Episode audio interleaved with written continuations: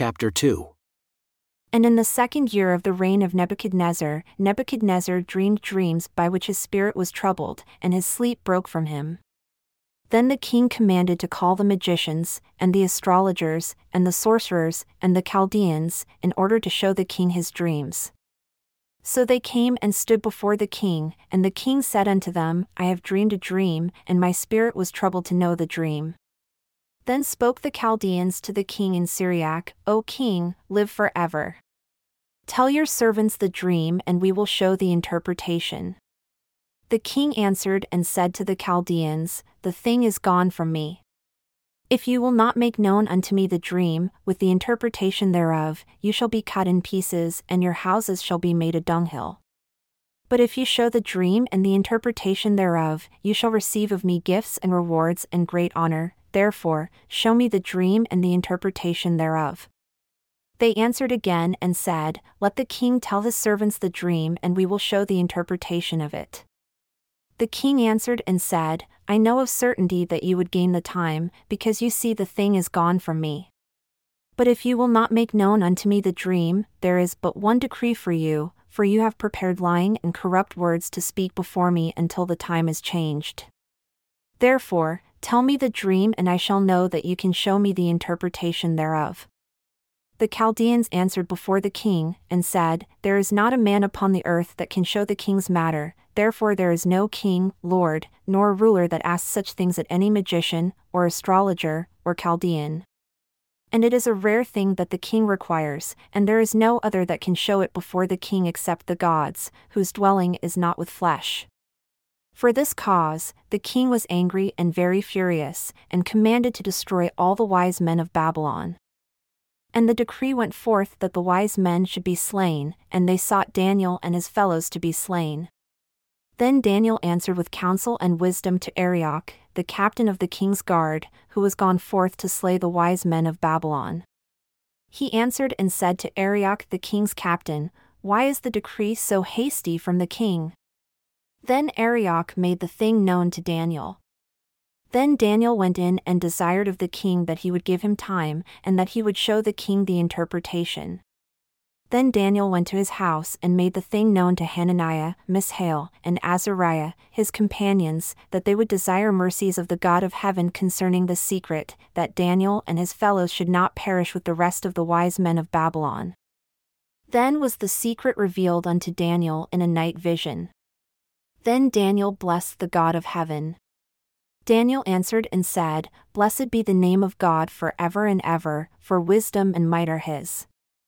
And he changes the times and the seasons, he removes kings and sets up kings, he gives wisdom unto the wise and knowledge to them that know understanding.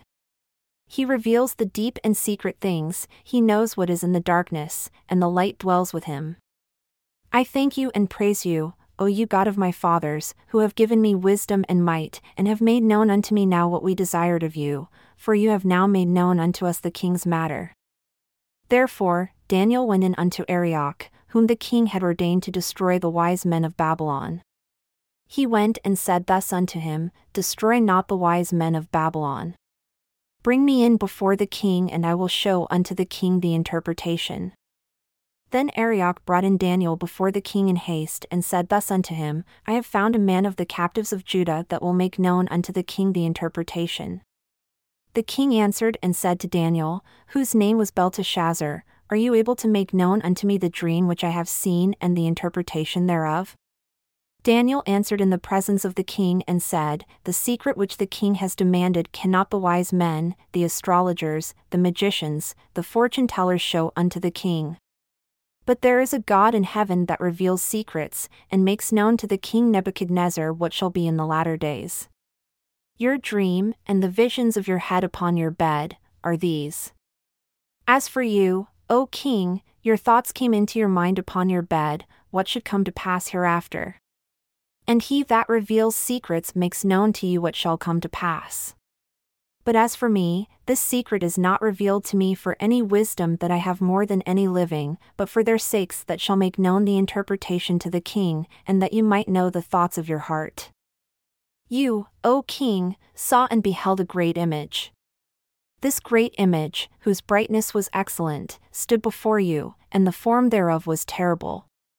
This image's head was of fine gold, his breast and his arms of silver, his belly and his thighs of brass, his legs of iron, his feet, part of iron and part of clay.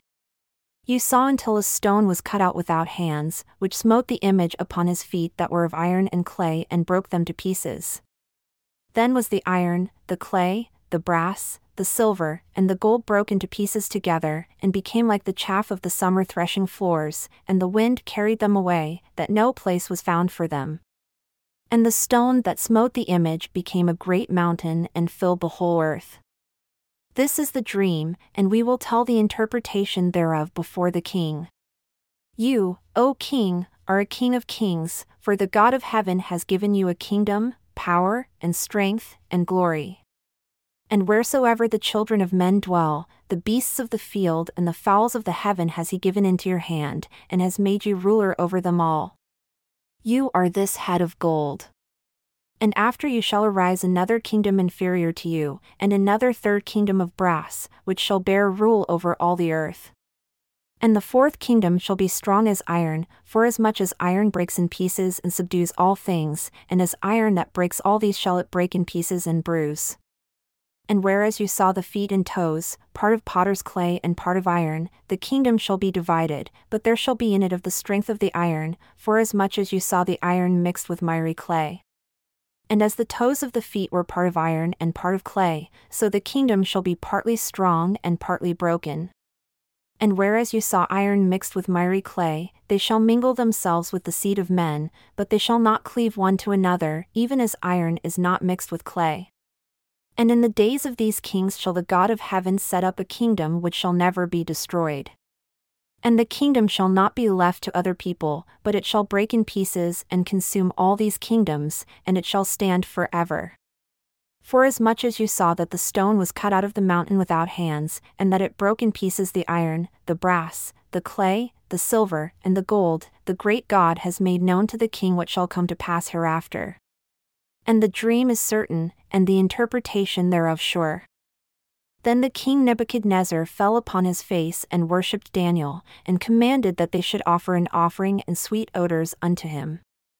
The king answered unto Daniel and said, Truly it is that your God is a God of gods, and a Lord of kings, and a revealer of secrets, seeing you could reveal the secret.